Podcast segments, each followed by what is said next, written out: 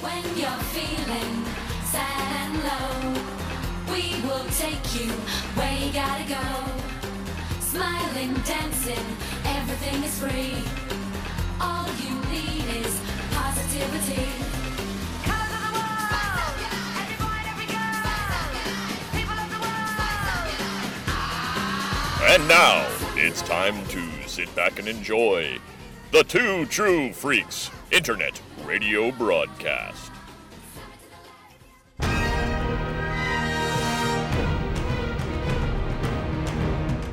Two thousand eight. The prequel trilogy is over, and millions of fans are left without Star Wars. Enter a brave group of Jedi led by Dave Filoni, who brought tales of the Jedi, clone armies, and Mandalorians to Cartoon Network, thus keeping hope alive in the galaxy. Welcome to Jaig Eyes and Jedi. Hi everyone, welcome to a brand new episode of Jaig Eyes and Jedi, a weekly podcast covering every episode of Star Wars The Clone Wars. In this episode, taken prisoner by the Pikes, Ahsoka and the Martez sisters attempt to escape.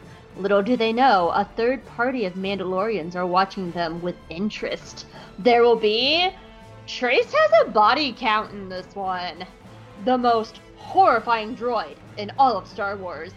And Ahsoka sees the destruction left by the Jedi.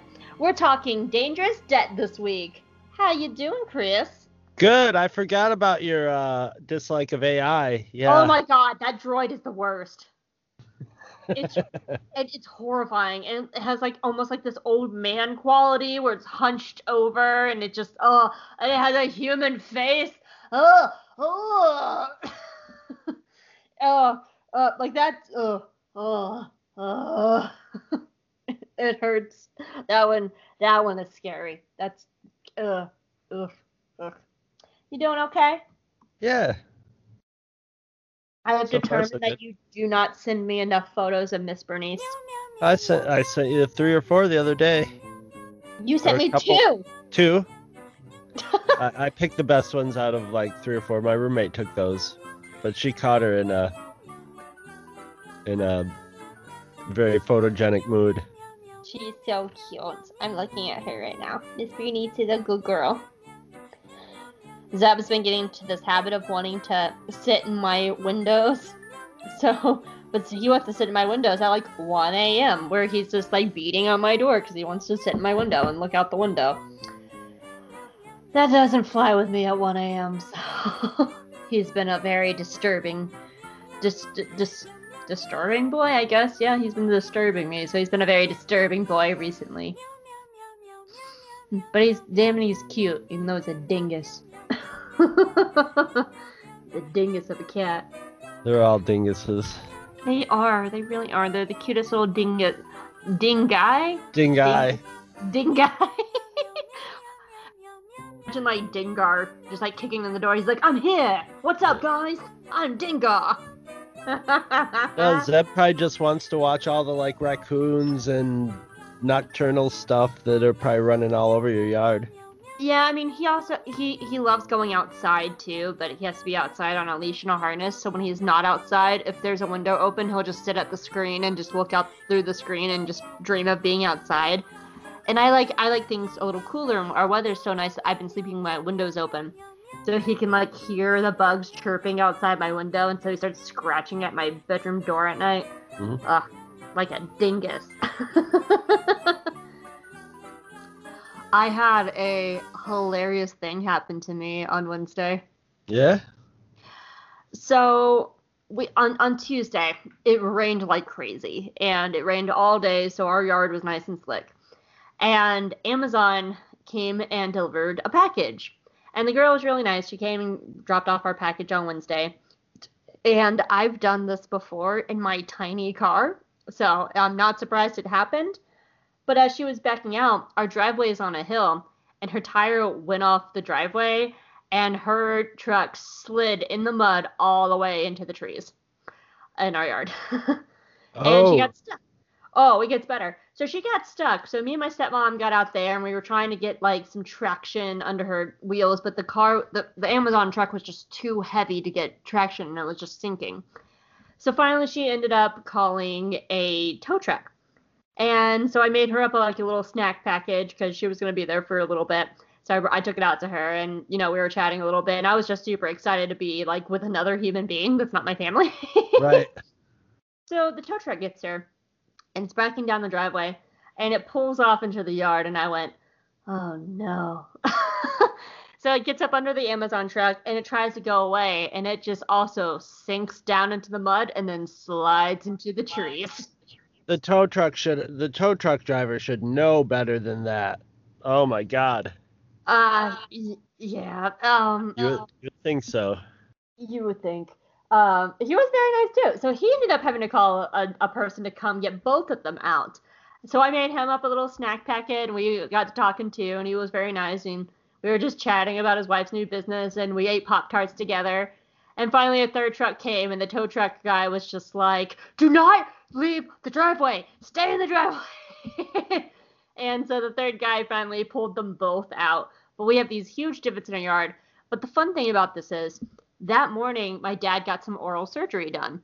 And so every time a new person showed up, I was like, if a man shows up with a mouth full of bloody gauze, we are expecting him. 'Cause I was like, I don't want to scare these poor people. oh, so that we had a very eventful Wednesday. But I was just Yikes. excited to actually see people in the time of COVID that were not my family. I was just like, look at the people. They're Hi, people. trapped. Look- I know. You're trapped in our yard. Here, eat Pop Tarts. We're having a picnic. a picnic, boys and girls. Nah, nah, it was it was a lot of fun. So we, we had a really good time. I enjoyed it. It was just nice. So that was my crazy adventure of last week. Our lives Good are boring now in COVID. Good to have a captive audience every once in a while.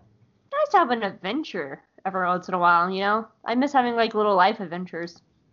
Seeing what you can find and what the day brings you. Speaking about seeing what we can find, you ready to get into Clone Wars? I am. What do you think of this one? I I like this one the best of the the of all the sisters ones so far. I like this a lot better than the first time I watched it. Um, I've I- actually I- been really enjoying this arc. Honestly, my only real criticism has to do with next week, actually, and how it impacts this episode. As Um, far as the the characters of the two sisters are back on track for me. It's it they were they were well I have some other writing quibbles with this, but only a minor quibble, but yeah, the writing was back on track in in this episode hmm for me. oh yeah, I, I think I still like, like I don't know, I, I don't know which one I like the best because I like all three of them for completely different reasons. All right, well, you ready? I'm ready. Sorry, that was a really, really wet, gross burp. Ah, yeah, burping. Dangerous Debt is the 128th episode of Star Wars The Clone Wars, and it aired on April 3rd, 10 years ago in 2020. it was written by Dave Filoni and Charles Murray, and directed by Saul Ruiz and Bosco Ng. Some extra information for you. Katee Sackhoff returns to her role as Bo Katan Kryze in this episode. From Star Wars Rebels, Sharmila Devar reprises her role as Ursa Wren, who is the mother of Sabine Wren. Friendly reminder that since she's older than Ezra and Ezra's going to be born in a matter of weeks, Sabine is currently a super cute baby right now at the time of this episode. And this information is important to me, so shut up. we get the story of how Trace and Rafa's parents died, which takes place during the Clone Wars episode Hunt for Ziro. The Pike's torture droid is a similar model to the one in Jabba's palace in Return of the Jedi, and I hate it. And it's scary, and it's horrible, and I hate it. The Ithorian that Trace frees uh, from prison was designed based on the Kenner action figure designs, uh, toy designs, I should say. The creators put many Kenner inspired aliens in the background throughout this entire arc. And finally, Clone War in the Clone Wars download for this episode, they talked about the ramifications of the Jedi's actions to the everyday people. Ahsoka wasn't directly responsible for the death of the Martez sisters' parents, but she does feel guilty as that was the organization that she was a part of.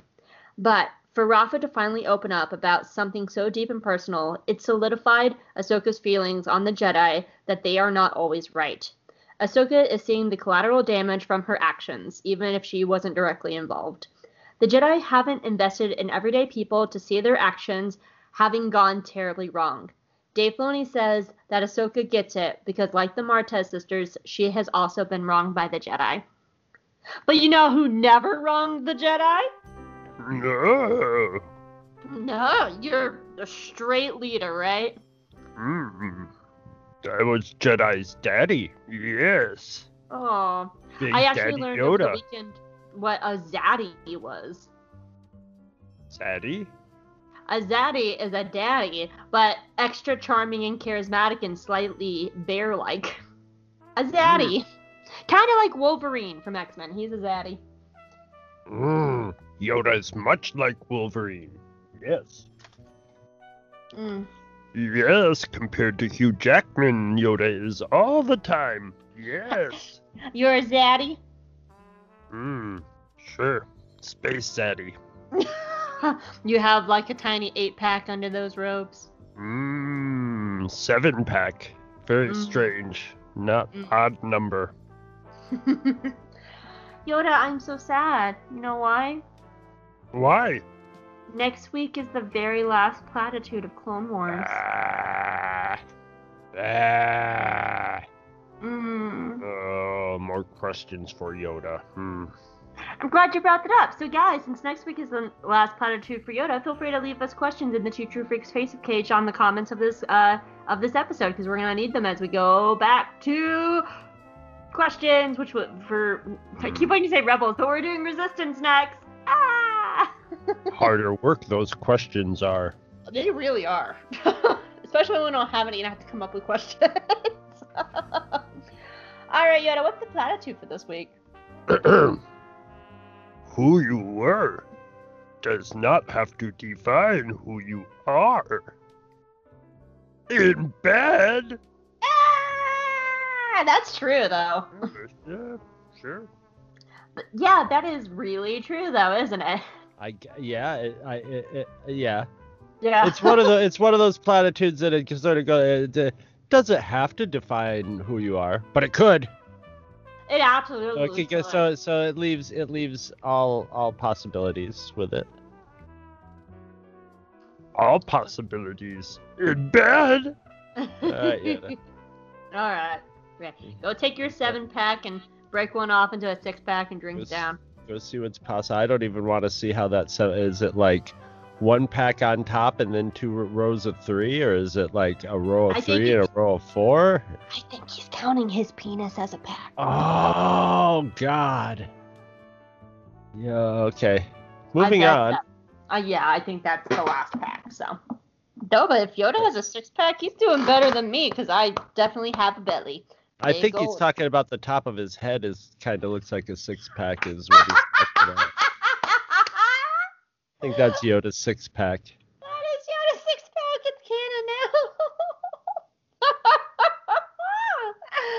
oh, honey, wow, you're great. All That's right, actually- yeah. I guess so. Act one. All right, Act one. So, for a little bit of catch up, Ahsoka has met two amazing lesbians named Trace and Rafa Martez. Trace is now Ahsoka's girlfriend, or gal pal TM. Rafa made a really dangerous deal with the Pike Syndicate, not realizing that they are real life group of, of crime lords. When Rafa threatened her sister and her ship, Trace panicked and dumped all the spice they were carrying. The three ladies tried to trick the Pikes, but they got caught. On to this week! So, Ahsoka, Trace, and Rafa are in Pike jail. And they're all blaming each other for the situation because they honestly all had some kind of hand to play in it. It's kind of all of their faults. Ahsoka flat out says that she was not going to let innocent lives get ruined and put that on Rafa's head. And Rafa scoffs and goes, What? You're like a Jedi or something? And Ahsoka's like, no, no, no, no, Jedi, no, that would be crazy, not at all. But, you know, what if I was an ex Jedi? Not saying I am. Would we all still be gal pals with the TM? And Trace tells her not to joke about that. But Rafa is done with Ahsoka's morality. She tells Ahsoka that back in earlier seasons, when Cad Boo, my boo, my Cad Boo, uh, uh, busted Ziro the Hutt out of prison, the Jedi gave chase after them. Cad Bane had shot out a transport ship, and it went spiraling towards a mass crowd. So the Jedi chose to turn it into a wall instead. And it just so happened to be when the Martez sisters lived with their parents. Their parents protected their daughters, but died in the process. And Ahsoka looks horrified. And she's even more horrified to hear that it was Master Luminara who came to comfort the girls. Luminara, remember, who was totally okay with her Padawan dying on Geonosis. And Luminara basically said, Your parents were meant to die because the Force willed it. And then she It's left. bad. Get out of here, Yoda. Yeah, it was. It was a platitude. Your parents were meant to die because the Force willed it is a platitude? Well, the way the yeah, but they the way that that she she worded it was very platitude like. It was very Oh, in the actual episode. In I the actual meant the way I worded it here. No, I'm I'm just saying she came and del- Luminara came and delivered him a space platitude. You're all right. You're right. head. and then Luminara left two mourning teenagers on their own with no support from the Jedi or the Republic to try and survive on the streets. And Ahsoka can barely whisper the words, I'm sorry. But they don't have time for anything else as the Pike soldiers come and want Rafa to go with them. Ahsoka, now totally ready to throw down for her gal pals, moves in to protect them. But the Pike slaps her with a shocking stick and knocks Ahsoka on her ass. And the Pike guards grab Rafa and drag her to dot dot dot dot dot dot. The most horrifying droid ever to be seen in all of Star Wars. Oh my god. Friendly reminder, just in case we have new listeners joining us for Clone Wars. Hi, welcome, welcome to us doing Clone Wars and stuff like that. Um, I have a bit of a phobia of artificial intelligence, especially when they when droids look like superhuman and have human qualities. And this torture droid is everything that gives me panic attacks. I will probably have a nightmare about this thing tonight. I am that scared of them. I hate it. I hate it so much. It is a piece of shit. It needs to go burn, and it sucks. I hate it. It's actually a really nice design, and it's good for the context of Star Wars, but for the concept context of Hope, it's horrifying. Rafa tries to smooth talk her way through it, but the torture droid starts to do what its name implies. It tortures her. Back in the jail cell, Trace says that everything was going pretty well until Ahsoka showed up. And Ahsoka's eyes well up, she's like, "Girlfriend, are are you? Are we breaking up? Are you breaking up with me?" And Trace is like, "No, no, no, no, no, no, no. We're gonna be girlfriends forever, and for and all the fan fictions and stuff. I'm just really upset at the situation." And Ah- Ahsoka asks, "But why did you bother with me then?" And Trace says it was something that her mother would have done. And again, they're cut short when the Pikes uh, bring back an unconscious Rafa and toss her in the cell. And Trace is pissed and shoves one of the guards. And they snatch her up, and Ahsoka screams, Not my girlfriend, you assholes! But again, they slap her down with a little shocky stick thing. And Ahsoka's like, Oh god, I really hate that thing. As she watches the guards drag Trace away. What'd you think of Act 1? Not bad. Yeah, I I, def- I definitely had horror droid as one of my notes. Oh, I hate it. Oh. It actually, I, I, I like the design because it actually has almost that Quasimodo feel about it. The way it's hunched over, it feels Yeah, very and he, like, and it tips its head. I was surprised they had it talk. It was scarier even, but not talking, just being mute, just mutely clunk it over to come and uh, yeah, torture you. But it's a good torture droid. It was very, it was, you know, it's designed to be horrifying. I have in big letters. It's straight from my nightmares. Oh my god. But boy, they bam, they they start this story right off with exposition. Like boom, there's not even like a little action sequence. It's Ra- it's Rafa's story right off the bat. That's just a very unusual way to start off uh, and uh and not not that that's necessarily bad. It's and it's weird the way she told the story was very like literary. It was very like it was written you out, could you know. see it in your head. So Yeah.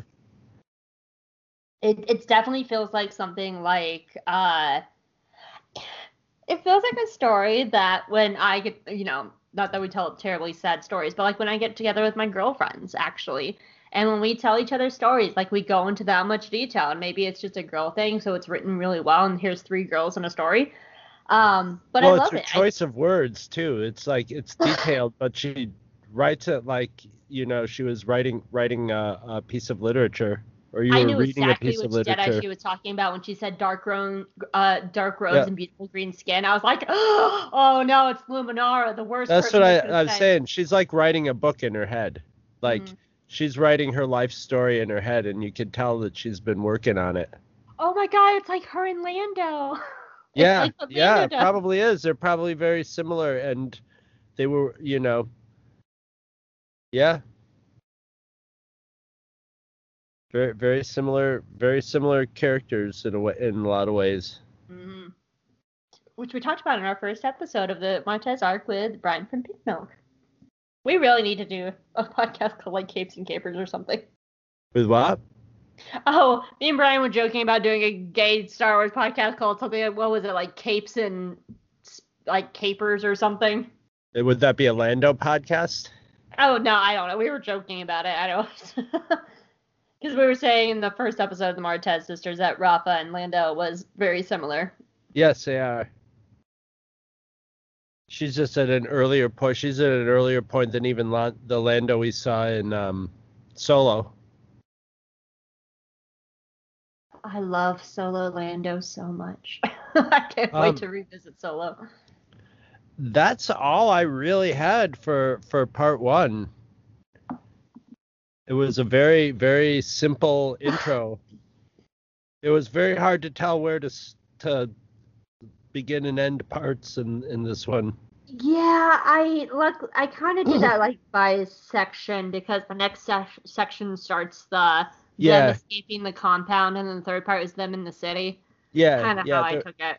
yeah, yeah. Um, to me, this opening act is the most important moment of the entire Martez sister arc because it. We we talked about this the last two episodes, and I kept bringing this up.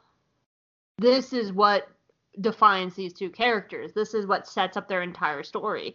To realize that these two teenagers, um, at most Rafa might probably is in her early twenties, but at the time, these two teenagers, less than two years ago, because she just said it, she said a couple of years, so two years ago, have lost their parents and they got thrown on the street, and it's that's what actually makes everything like work in this arc because it puts everything else in context. You it makes it understand of last week's episode. They really are in over their head because they're learning on the fly. Like it it makes everything click in this arc, and uh, I just still get so livid, but also just like oh Jedi no.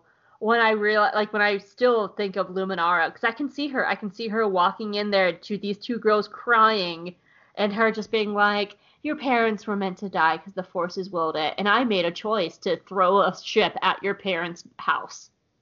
Bye.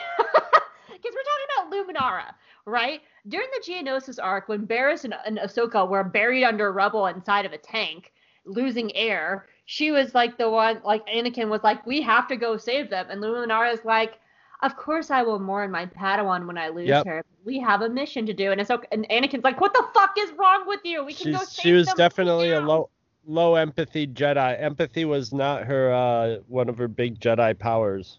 You know, I there I kept thinking, um, there's a great piece of fan art, um, and it's a fan art of Barriss and of Ahsoka.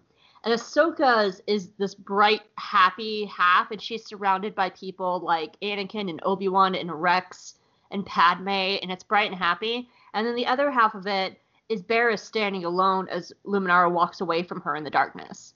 and it makes so much sense to me. Like, and and I we've talked about this before when we were covering Clone Wars before. I do wish they did more with Barriss and we got to see more of her build up into changing and swapping over to the dark side. I do, and I still stand by that. And I also still stand by one of the biggest faux pas of the Ahsoka being framed for murder arc is we didn't get to see Luminara's reaction to her Padawan murdering and and framing Ahsoka for murder. That was a big mistake. We needed to see that. Um, but it makes sense. I mean, looking at the people who sur- Ahsoka surrounds herself versus Barriss's master, who is low empathy and cold and was going to just be chill if she died on Geonosis Yeah. and move on with her life. Like She'd already started sense. moving on with it before she was even dead. It seemed like, you know, she was just Yeah. like, I think her exact words were something along the lines of, "And I will mourn my Padawan, but we have a job to do." When they were like right there to go get them, so it was something along those lines. So it just anybody else, even I think Wet Blanket Windu would have been a better person to send to Trace and Rafa than Luminara, and because at least Windu has shown compassion and like like in the Ryloth arc, like he still has compassion. Luminara is just cold, and that was the worst person to send. Um, which I just this time around when I was watching, which is funny because her name is so warm and like it's light, like a name that says light and like it, it sounds like a warm lamp, you know, a blue glowing lamp or something, you know. Nope. Yeah, it, it's something that you would name like like a glowing butterfly in a fairy tale that's like going over like, oh look at the Luminaras, they're out tonight. Yeah, like and Windu, so- Windu sounds like the name of a madman, you know. Windu. That, that Windu's crazy and he's the biggest wet blanket of all. I'm gonna I'm gonna wet you. Oh god. yeah. Um, something I did differently watching this time though is during Rafa's story, I just watched Ahsoka's face. Because last time, I, every time I watch this, I've always watched like Rafa telling the story, but this time I specifically made the point to watch Ahsoka's face, and her animation is so good because you can see her thinking through that battle. You can see her seeing it in her mind, and you can see every time like Rafa adds like a new like, and then this happened, and when she was like, and then it was going towards a group of people, and they turned into a wall, and you see that click in Ahsoka's face where she's just like, oh no, and the, her animation is so good in this scene. Um, yeah, there's there's a lot of shots in here, a lot of scenes with one or two people talking and then just another person sitting and reacting, usually framed right in the center, you know, Mhm. usually centered. There's another one with with uh um Trace is is centered while Rafa and Ahsoka talk back and forth and you know and and the most important part is Rafa's reaction in that. So there's a lot of that's a sort uh, kind of a theme in this episode. Mm-hmm. And I think that's my favorite thing about this arc, like this entire arc, not just this episode, but this entire arc, is the whole morality of everything. Whether it's you know Ahsoka grappling with the Jedi, or the Jedi in the Clone Wars, or like the how the Martez sisters are just trying to survive, doing immoral things, and like this arc is like the thesis statement of the last seven seasons. This is what the show was trying to do the entire time to show why Palpatine's plan was so good. Uh, because it's taken him seven seasons to discredit the Jedi. Um, and, and I was talking about this the other day on, um, well, by this time, be a few weeks ago on Pink Milk, um, which was normal people like Trace and Rafa, they don't know, they don't really know anything about the Jedi. Don't the, the war doesn't really affect them except for it didn't affect them until their parents died, and and all that. The Clone Wars is orchestrated so the people who do know the Jedi turn against them, and it's just so smart. But this just shows. all Palpatine had to do was start a war. You know, I mean, Yeah. all all his manipulations and stuff. But once the Jedi got to a, that point of their own internal weakness and and corruption, then it was over for them. And all he had to do was set something up like a war, and all of a sudden, You know, that he just gave the Jedi the rope. Then all of a sudden, stuff like what happened to her parents, uh, their parents, is going to be happening left and right. It's going to be happening to whole civilizations and stuff. And All across the yeah. galaxy, yeah. Yeah, yeah, and and the Jedi were already starting to get kind of sketchy. So then you put that on top of it, and then a few whispers here and there, and all of a sudden, you know, the Jedi are making themselves look bad.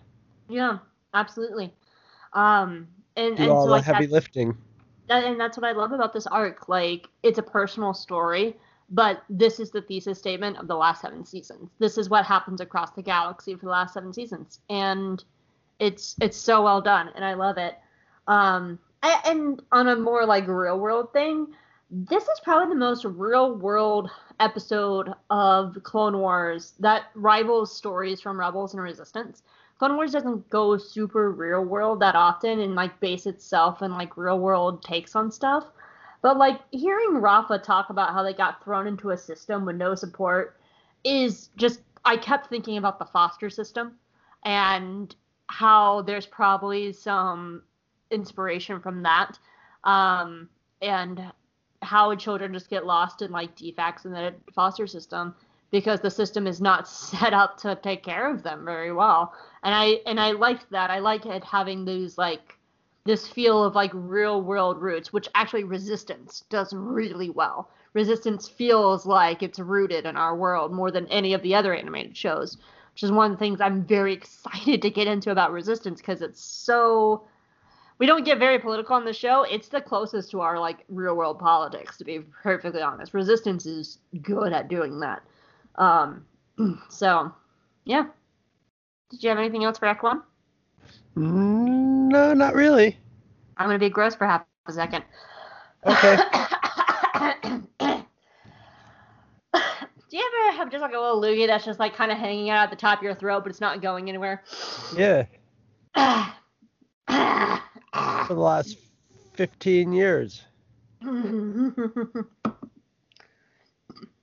it wasn't going down and it wasn't going up, and it was just kind of just hanging out at the top of my throat.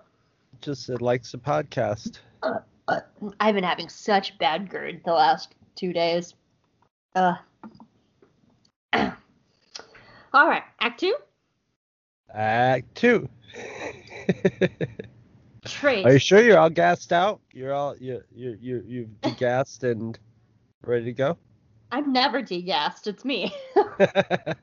I mean, who are you talking to? It's me. I, even as I'm talking right now, I can feel a burp forming, and I just had water. What's the term I'm thinking of? Outgassing. You're done outgassing? Does that answer your question? There you go.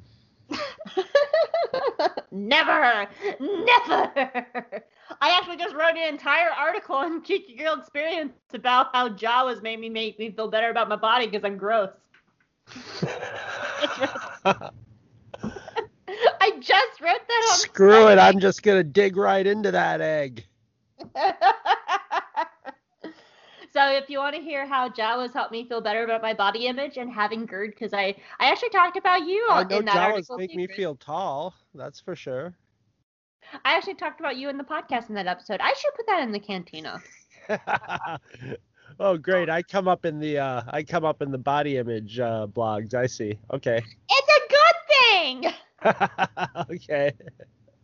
Anyway, Act Two, you jerk. If Honeywell can Honeywell can love his troll like body. hey, I call myself a gross Jawa man, and I own it. I'm a gross Jawa man.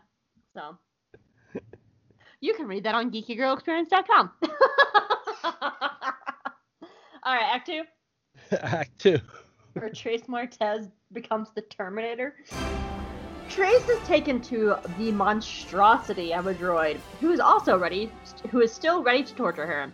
And she babbles a moment before pretending to faint, like like a southern belle, like oh, oh, I declare I fainted. And as the Pikes are like, oh God, she appears to faint. What do we do now? Trace grabs a blaster and starts to murder people. Fuck yeah, Trace Martez just goes all out. And she sprints out of there with the guards on her tail. Ahsoka sees some guards run by the jail cell and realizes that this is her chance, especially since Rafa is still knocked out. Tak- Tapping into the force, Ahsoka opens their gel cell and shakes Rafa awake. And Rafa is like, How did you do that? After you were asking so many questions about the Jedi. And Ahsoka is like, Non specific excuse. That's a Gravity Falls joke for our listeners from our other podcast. But that work but you know what? That works for Rafa, and they head on out to find Trace. A non-specific excuse. Yeah. Who is screaming as she's murdering people and running wildly through the hallways. She murders another couple dudes before bumping into more Pike guards. So, what does a young woman on the run do while she's trying to save her own skin? She causes a prison break, of course. And Trace frees some guys who start raging at the pikes. And Trace waves bye to them all and sprints the heck and heck out of there and literally runs face first into Rafa and Ahsoka. And that scene always makes me go, ooh, that had to hurt every time I watch it. Ahsoka snatches both of them and they run outside to set a trap with fuel barrels.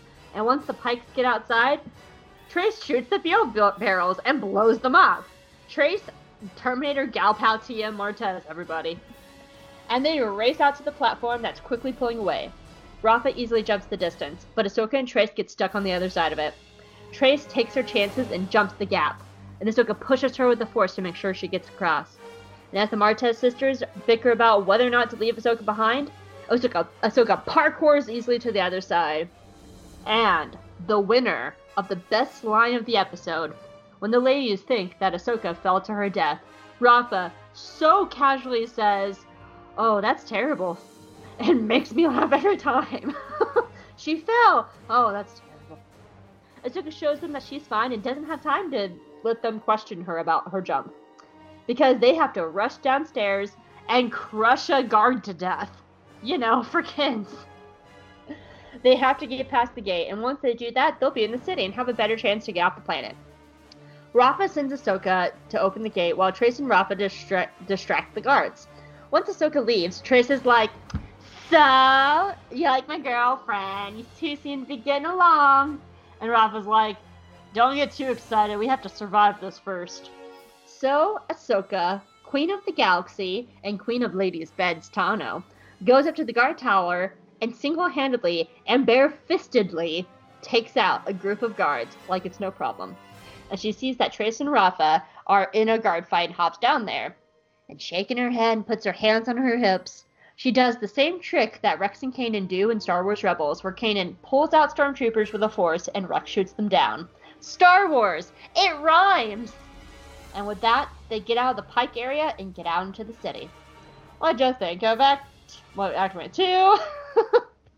I like this act a lot. I have uh, the least least amount of notes for this act of the whole show, but I Mine like too. this act a lot.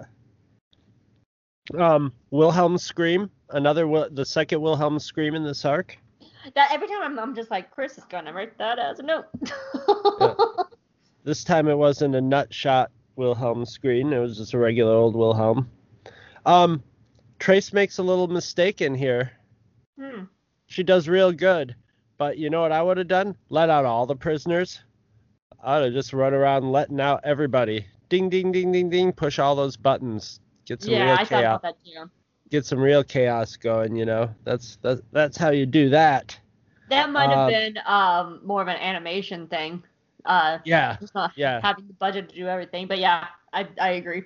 But they could have just had her just running, going beep beep beep. You see all the doors just sliding open, and like maybe reaction shots of just a few big giant burly prisoners like looking at the door like, oh. But anyway, either way, um, it was good to see Ahsoka get a point where she was all alone and she's just like, ah, time to Jedi out and get it all out of my system. Mhm. Sorry, guys. but uh, I've been waiting to do this and just cream everybody. Um, it's funny. Uh, the, the the death of the one pike in the elevator shaft, where Ugh. he gets not really crushed but bisected. And I was looking at the physics of it, tha- that's pretty brutal for a Disney cartoon, but they Disneyfied it because really you should have seen the bottom half of his body come falling down behind Ahsoka as she dropped. I Or- think about that every time. Drop. Yeah, they they they they they mercifully cut the bottom half of his body dropping, which you know Disney Disney seems to be Disney seems to like getting like that seems to be maybe Disney's violent indulgence for Star Wars because they had a guy get cut cut in half in a door in um the Mandalorian too in the first episode like right at the very beginning Yeah. so maybe maybe maybe for some reason getting cut in half is is acceptable violence for Disney. That's all I really had for this part. I all my note all my, my the vast majority of my notes are in part three. Same here. Um, I don't have a, really a lot for this either because it's a lot of chase scenes. Um, this God Trace turns into the fucking Terminator. she kills something like twenty five people. she kills like pikes left and right and frees people and I, I think she got to that point of where she was just like, you know, feeling partially responsible for it and is just like it's time for me to, you know, take charge and Rafa's Rafa, you know, maybe she's starting to think, you know, Rafa just because Rafa says something, you know, maybe Rafa doesn't have it all under control. I I have written here no fucks to give Trace is my favorite Trace. Yeah. like 'cause she's been the nice one and the kind one, but she just goes on a rampage. But I, I think my favorite They just is- tortured her sister, so yeah. And remember Yeah. we are talking about the orphan bond too, so Mhm. Yeah. I- Once my- she got there, she knows. Uh, once she saw what was coming at her, she knows what her sister underwent. You know, so yeah, Mhm. I'm sure she was pissed. She And was probably terrified and pissed at the same time. It- and I think I find it interesting because I would expect Rafa to be the one to like grab a blaster and go, but it's Trace who's like the like the sweet Labrador cute one who's just like I love everyone. Yeah. And no, she's the one that rips the blaster out of the hand and shoots down everybody and goes on a rampage. Sometimes people get yeah. Sometimes people get pushed Yeah. far. And then that's what I'm saying. I, I like that side of her. I think that's an interesting side of her that Rafa is the one who didn't turn to violence first, that she like went to get, I Rafa's the brain who tried to talk her way out of it. Trace is the action oriented one, which we've actually Yeah. seen all, all the entire arc. She's the one that takes the actions while Rafa is the one that thinks it through. So that, it's actually still very in character for Trace to do this. Um my favorite part though, because it makes me laugh every time, is her half battle cry, half screaming in terror as she's just running through hallways. Yeah.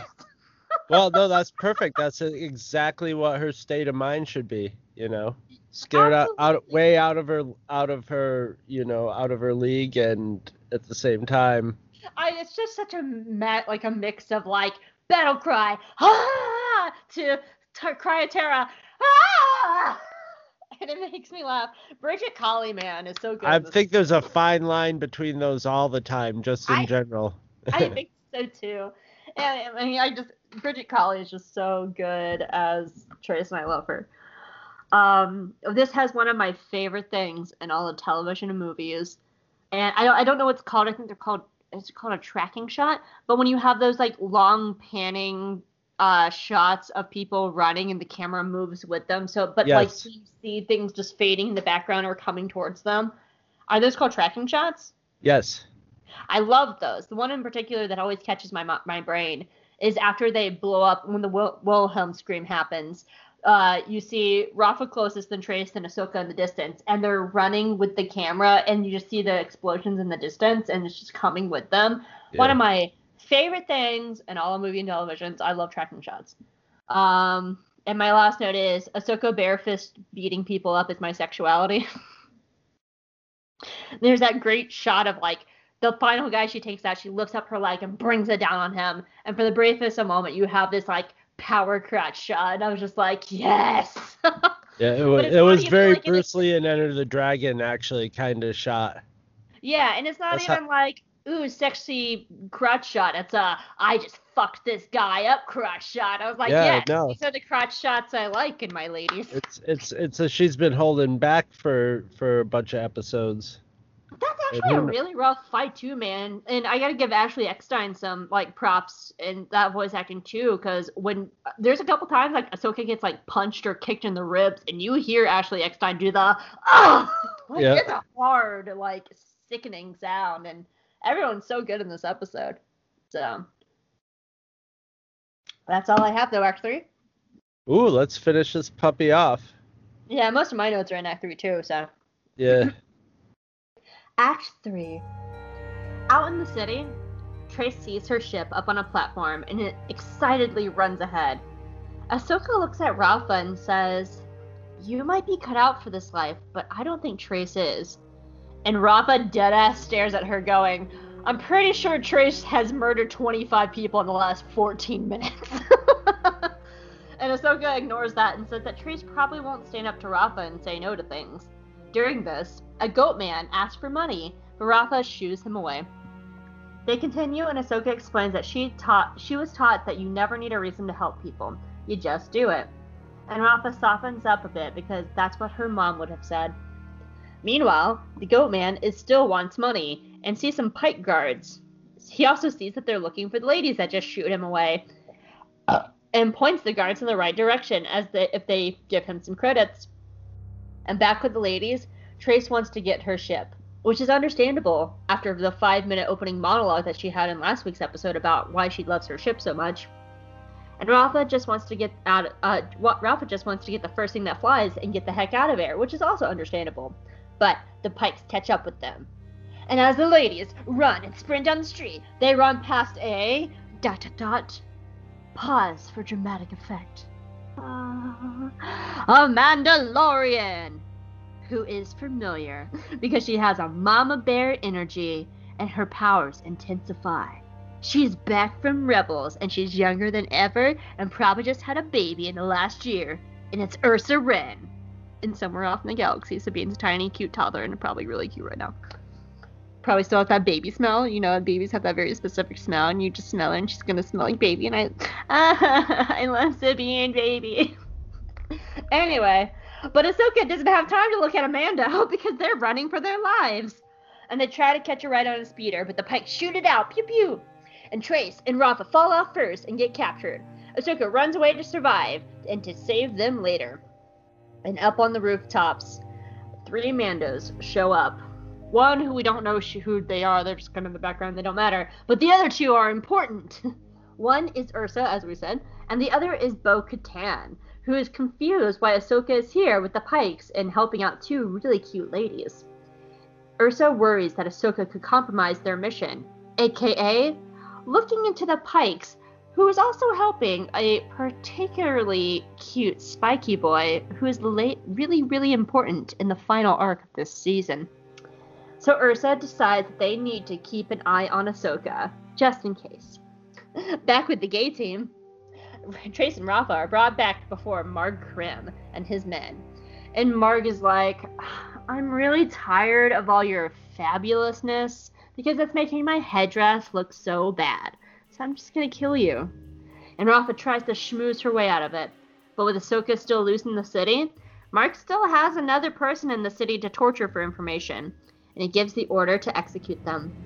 But suddenly, Ahsoka Tano kicks in the door with a piece of heavy machinery and runs over some dudes.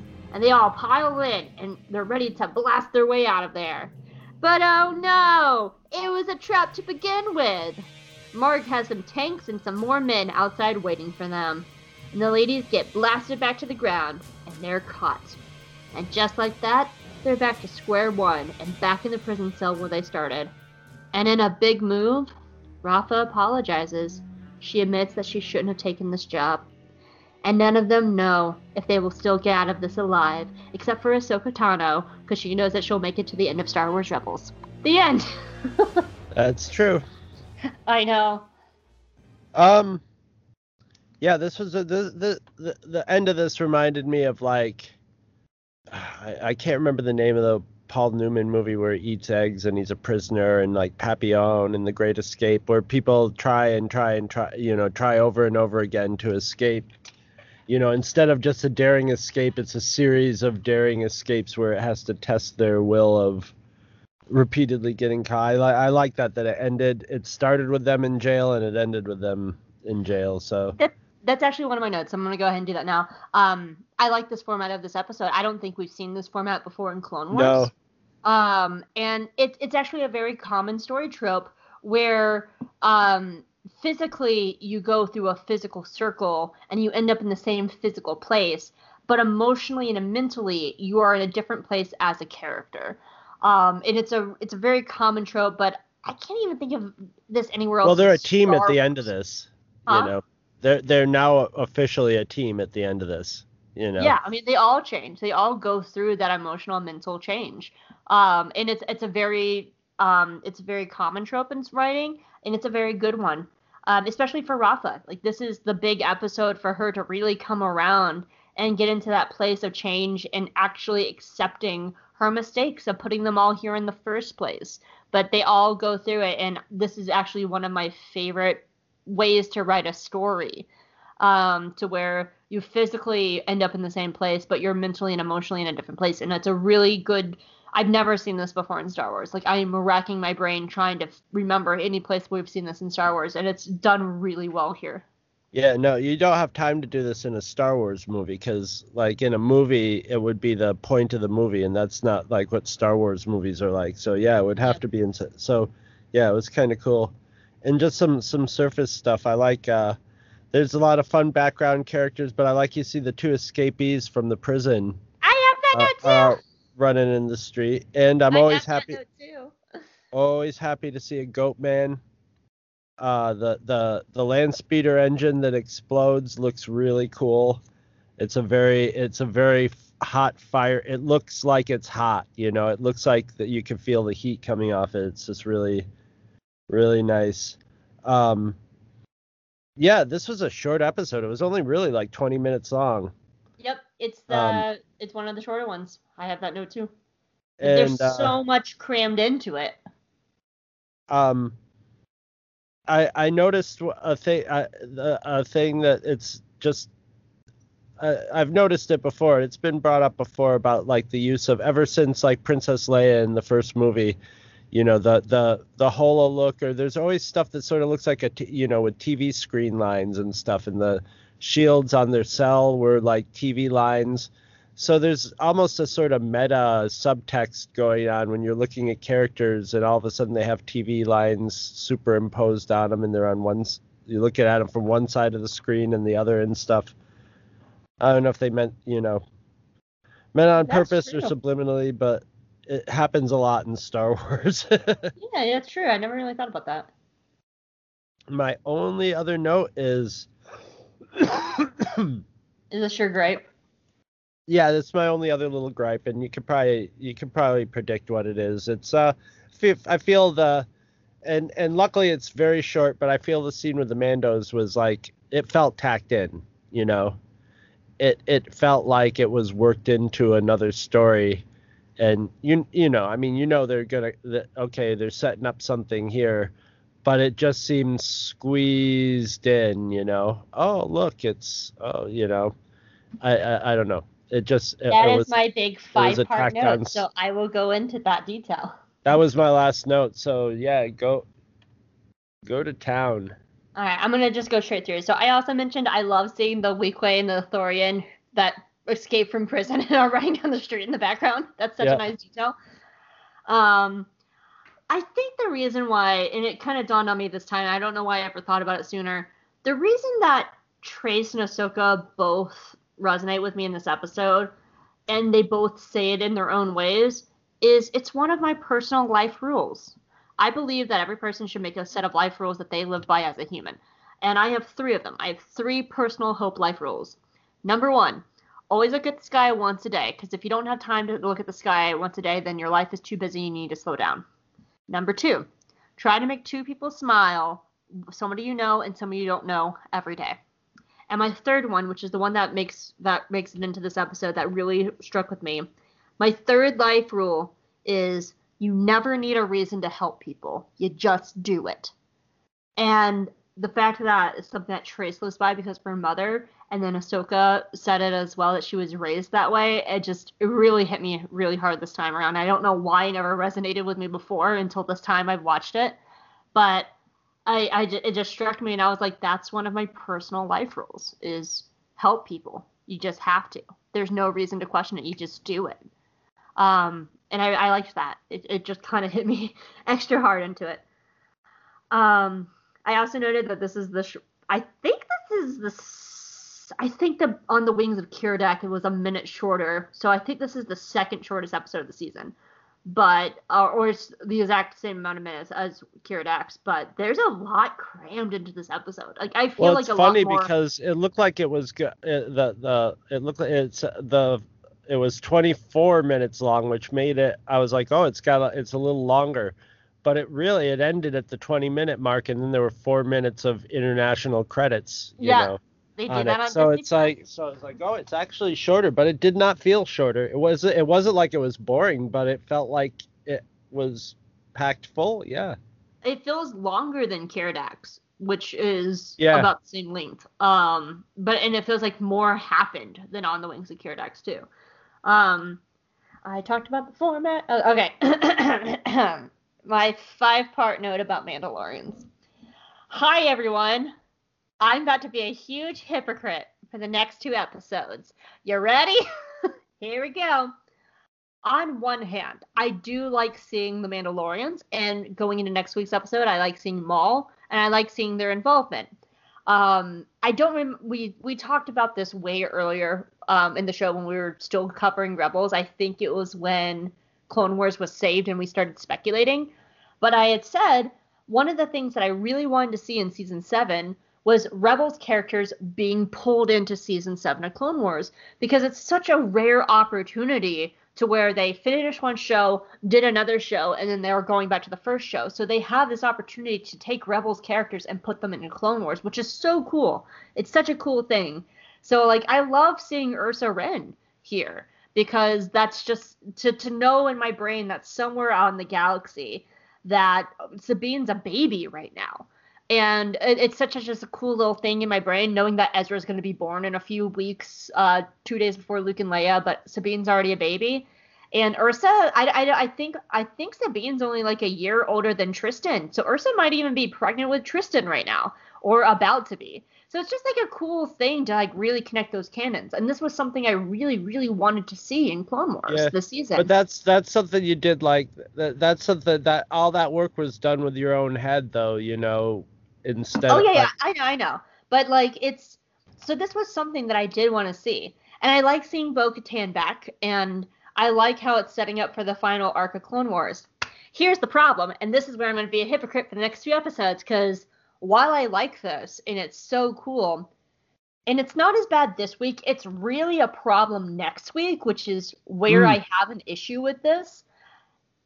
The Siege of Mandalore stuff coming into this arc takes away from Trace and Rafa's story, especially next week. And I will definitely come back to this point next week because n- next week's and, and and here's my other gripe. I really wish at the end of this episode, and it was the cliffhanger of this episode, Ahsoka was revealed as a Jedi at the end of this episode for multiple reasons. For one, um, to have that cliffhanger of, oh my god, like Trace and Rafa realizes that this person is part of the organization that killed their parents. That th- there's multiple layers to this. The first one is let's address the Siege of Mandalore stuff next week's episode with Trace and Rafa and their finale is really rushed, and I'll talk about that more then. And it's because we have to have scenes with Maul and we have scenes with Bo Katan. And the Siege of Mandalore takes away from the ending of Trace and Rafa's story, which is why I wish it was revealed that Ahsoka was an ex Jedi at the end of this episode. Because then, what little story they have next week, they would have that entire time to process their actions and their choices about Ahsoka. So that Right. like they have that entire space to do that.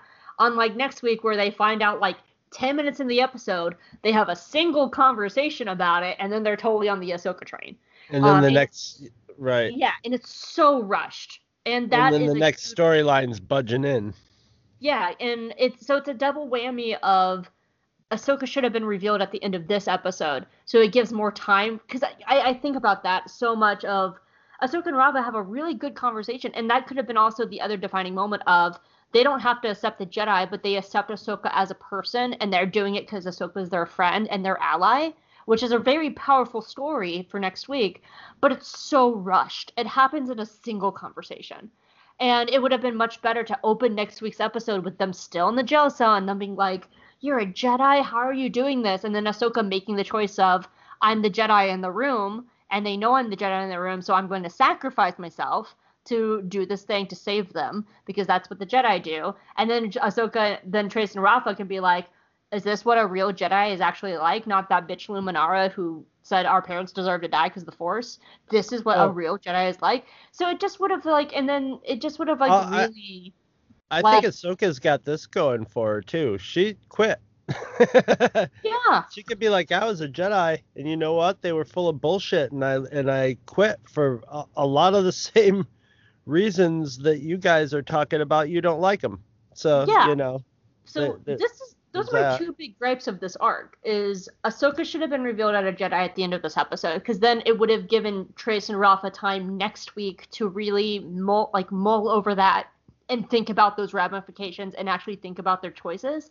And then when you do have all the Siege of Mandalore stuff taking away from Trace and Rafa's story, they would Mhm. at least have more time to mull on that. Right. And while I do think it's cool to see Maul, while I do think it's cool to see Ursa Wren, while I do think it's cool to see Bo Katan, and having them set it up for that, I, it just takes away away from the story that's being told right now. And so I, I'm a total hypocrite, and I totally admit that. I like it, but it also story wise, it hurts this arc so much. yeah, it does. I mean, it does It- like And I It think doesn't- it's because thinking about next week too, and I'll probably bring this up again next week, is this arc feels so rebels. It feels so resistance. But next week it has a very Clone Wars ending where everything gets resolved in the last 90 seconds. And that's such a Clone Wars ending, which is disappointing because there are better writers than that. They're, cause, and they've proven that there are better writers than that in both Rebels and Resistance. And they give this such a Clone Wars ending of like, well, we found out you were a Jedi, and I guess we're all cool now. Bye, Ahsoka. Bye. We're all fine with this now in 90 seconds, which is such a Clone Wars thing to do. Which I guess it fits because this is a Clone Wars show. But the previous Mhm, three episodes, you've set up a very Rebels and Resistance episode. Yep. So that's my gripe with this arc. But it starts here, and I will t- definitely probably talk about it more next week because next week it really bothers me. Yeah, it, wa- it, wa- it, it sort of bothered me, but it was over so quickly that it didn't really intrude upon anything too much. But it did, did feel tacked on. It next week it's it bothers me so much. It's very much. obvious next week. Yeah. Yeah, next week it bothers me so much that it's my least episode, favorite episode. Of, it's my least favorite episode of the season. Like it damages it that much. it's not quite Poochie being like, I'm actually an alien from another world and I've been called back to my homeworld. Bye, boys and girls. Bloop bloop bloop. but it's it's getting there. yeah. Anyway, But that's next week. But I do like seeing Ursa Wren, and that's the fun thing. Like it's it's such a weird thing because I do think it's cool. Yeah, I but I mean, we're the- just seeing her, really. I know. You know. it's just like she's just there. She's not serving as a integral part of this story. She's Oh, I know. for an But. I was still texting like like still texting like Jana and like like sending messages to friends. I'm like, look, it's Ursa. yeah, yeah, yeah. Ursa's here. So, and I like imagining that Sabine's somewhere like chewing on a blaster while spray painting her dad as a toddler is somewhere off in the distance. I do think it's cool though because doing the fan side of us doing math in our head. Ursa's the one that's, and this has always been true. Ursa's the one that's going to battle, so Sabine's dad is probably the one taking care of her right now Yeah. while her mom's Yeah. off in battle, which has always been the cool thing about Ursa and, and Sabine's family. So that's all I have for this episode. Did you have anything else? Not really. All right, well, score it up for us, Chris. I actually I gave this one a nine out of ten. I think that they were back on on track with the character work, and it was just an all around fun episode. Story, action and action and character and visual wise, lots of great. Nothing like not spectacular sweeping vista visuals, but stuff like the horror droid and The the pikes themselves are really cool looking, you know, with their tiny little face squashed in their big head, and you know, it, it was yeah, it was just uh, generally back back on track, you know, for for for writing. It didn't feel like as forced as the last one to me. I I really enjoyed it. Yeah. Um, I really enjoyed this episode too. Um, I, I enjoyed it a lot more this time around than I did the first time I saw it. Actually, um, I, I and I think it was knowing my gripes going into it made me able to enjoy it more because I remember feeling like I, I remember writing my review for this episode and writing actually like I'm scared that there's not enough time to resolve this story next week, and I remember writing that in my review. So I think going into it knowing that I was able to enjoy the intricacies a lot more, and I like the the moral story. I like the implications of like what Luminara did and how the Jedi are set up. Um, I, I love the emotional beats, though my my gripes are still strong. Um, I I think it's a flaw of the season that the Siege of Mandalore is this early in the Martez sister arc. I, I do. I think it's a, sh- a horrible flaw of the season. Um, so I that docked it a point for me. So I give it an eight out of ten. All right. So. Well, as always, we would love to hear your feedback on iTunes, Twitter, or on the Two True Freaks Facebook page. We're still catching up on feedback, guys. I know because we took like four weeks off of feedback. Um, so this week they come from the Two True Freaks Facebook page for our episode of Fool's Hope and Family Reunion and Farewell, the last of the Rebels episodes. Um, note for you, Chris, this first one is a long conversation. The lines separate the conversations. Yes. Okay. Okay. Okay, it starts with Diego Lamo- Lemos says, I love this episode. About Thrawn, I asked because it was through a post on Tumblr on a recap of Rebels that I found Hope Mullinax and to this podcast. Yay! Tumblr. I know, right? I, haven't, I just actually pulled up my Tumblr for the first time in like two months yesterday. And, And uh, this was in uh, context. Um, Diego Lemos had asked uh, my thoughts on Legends Thrawn, so this was the episode where I answered that. So that's what this is about. and she spoke a lot about him. Uh huh, she sure did. So I assumed she was familiar with the character, and fans of old Thrawn don't tend to like new Thrawn. On a side note, if Hope doesn't read the third Legends book, The Last Command, she won't meet Luke Skywalker, two U's, the clone of Luke, and she won't learn that all clones can't pronounce the letter U.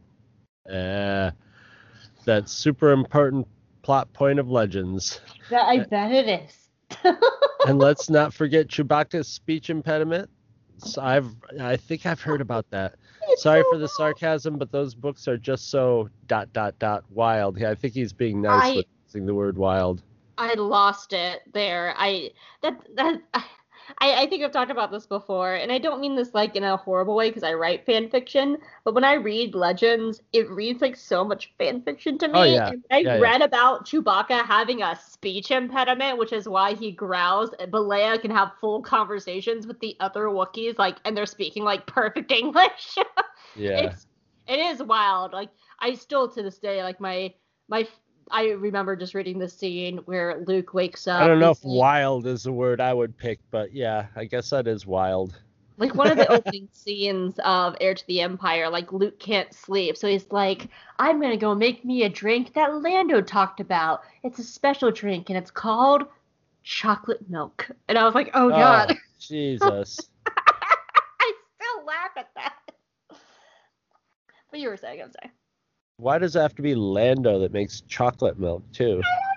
I guess because it, makes me like if it's Lando, it sounds like it's gonna be like this very alcoholic, like fancy beverage, but no, it's chocolate fucking milk. Well, yeah, but why didn't they just come up with the space version of chocolate milk? You know. Uh, uh, anyway, anyway, I don't uh, know. and then, and then Heather Taylor says, "Yes, I always pictured that Imperial as Han. Hans? It says Hans here, but I'm thinking Han. What are we talking about here? I'm not sure. Sorry, Heather, I'm not sure, but I didn't want to forget your comment. Anyway, I did my voice. Uh, well, Hope says to Diego, uh, Diego, eventually I will read the third Legends Thrawn book, but I'm confused about Clone Luke. Is that really a thing? And Patrick Delmore says, That's why he wasn't in the world between worlds. Luke was a clone. Diego Lemos says, yes, Luke with two U's is a thing. And then Paul C. Kelly comes in and says, Ha ha, I remember Clone Luke. When I saw the trailer for Rise of Skywalker, I thought J.J. Abrams was going to rehash that with the evil clone Ray. But that ended up being a Force vision, as we all know. Oh, yeah.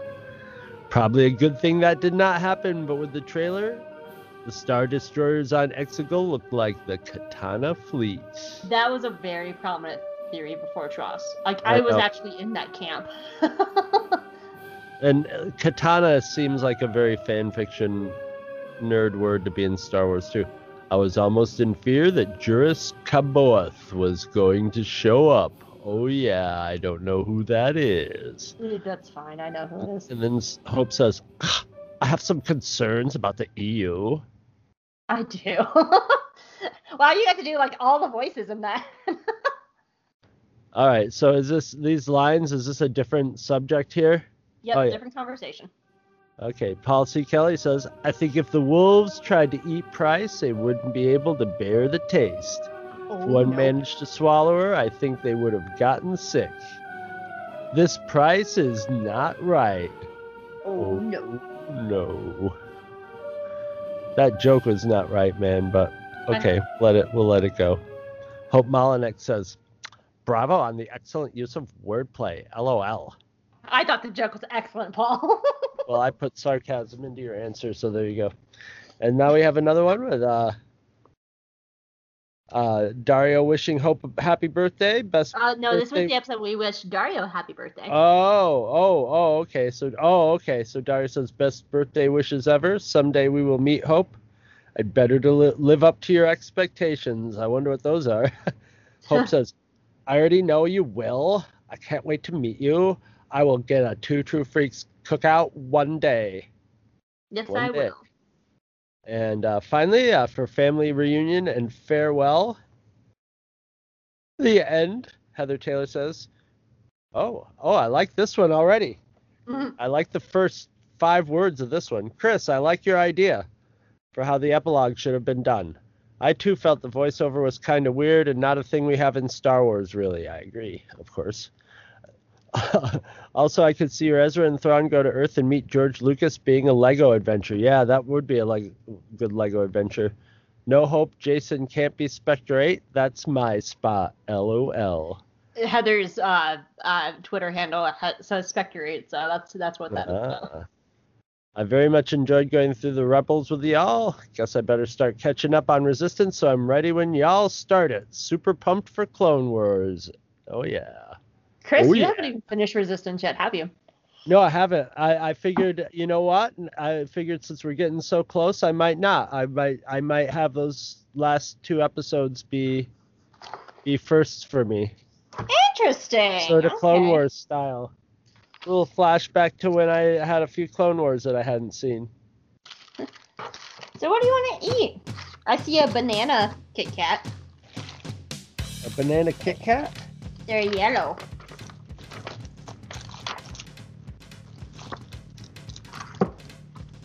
They're in the little Ziploc baggies for me. Yes, yes, we do. Yes, I see him. Haha.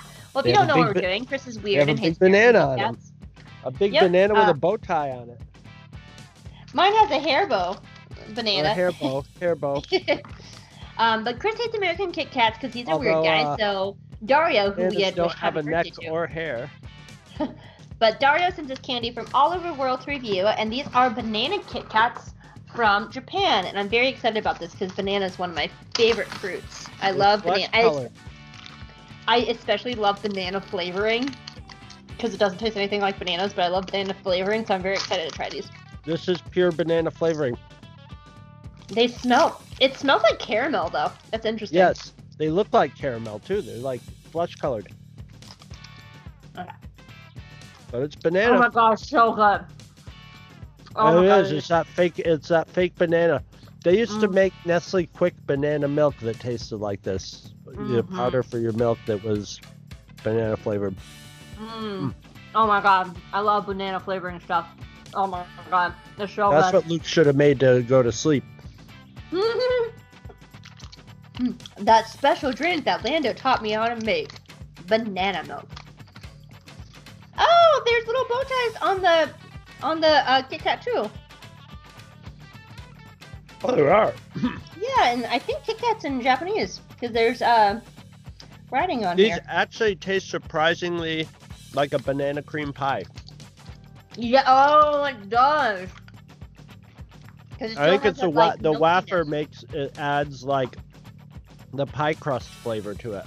Mm-hmm. And it, the the um chocolate gives it almost that creamy taste to it too. Mm-hmm. Mm-hmm. Mm. These are very good. I'm glad These Dario sent, good. Dario sent Dario sent me a couple of these, so I have another one. I technically have another one too, but I usually share it with people in the house, so I probably won't get a chance to eat my other one, sadly. Unless I hoarded them to myself. Alright,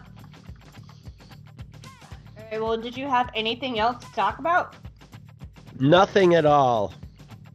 Alright, Chris, so where can people find you? You can find me at twotruefreaks.com. That is our podcast. And you can find all our podcasts there, including this one. And you can also uh, sign up for our RSS feed there or at iTunes.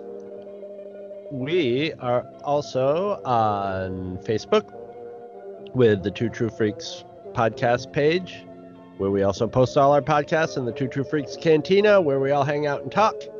And we are on Twitter also, and as Two True Freaks, and Twitter is run by Gene, Gene, the 14 foot pirate machine.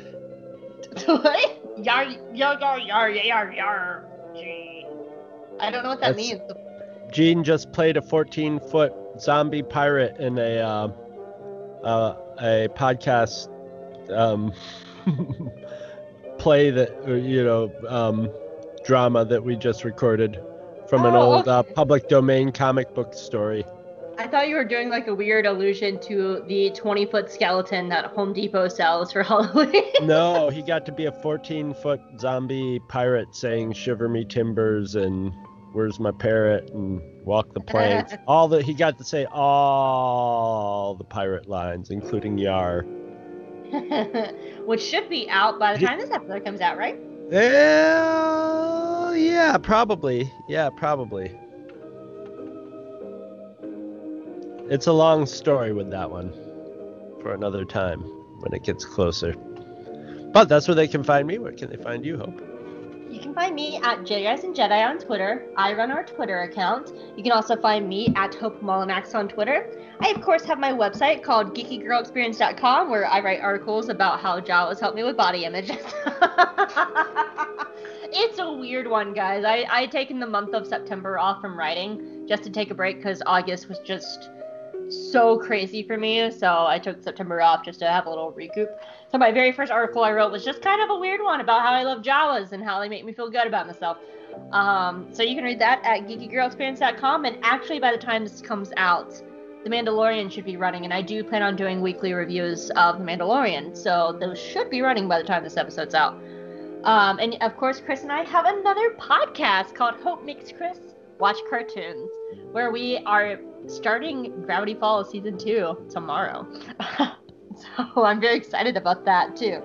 Um, and yeah, we're having a good time doing Gravity Falls over there, and a lot of our listeners here are listening to that. Um, I, I think one of them hasn't even seen Gravity Falls and is listening too, so that's a lot of fun. So thank you guys for doing that. We're we're having a really good time over there, and yeah.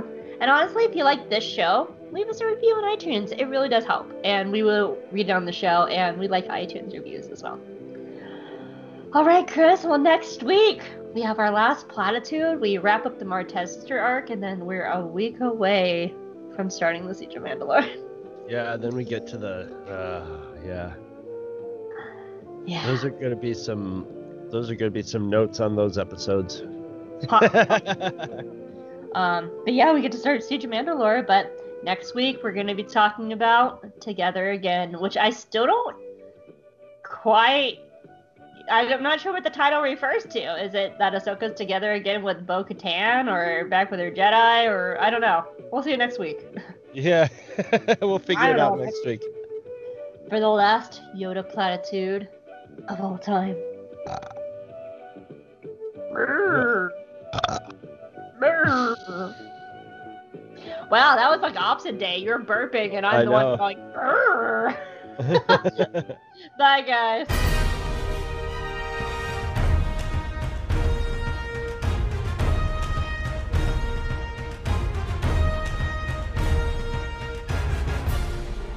Visit our website at twotruefreaks.com. Two True Freaks is always spelled T W O T R U E F R E A K S. You can email Two True Freaks directly at twotruefreaks at gmail.com. Two True Freaks and all of its excellent affiliates are available on iTunes, and you can choose to subscribe to either the entire network if you wish, or pick whichever individual shows you want to follow. We have so many shows to choose from, there's just bound to be one that appeals to your particular fandom. Just search Two True Freaks with an exclamation mark at the end, space, and the number two. You can find Two True Freaks on Facebook. Just search for Two True Freaks. Dumbass. If you ever leave your house and you actually have friends, why don't you tell them about Two True Freaks? If you've enjoyed our show, please won't you take a moment to rate us on iTunes? That helps others find the show too. Thanks for listening. And join us every Monday for new episodes of Two True Freaks.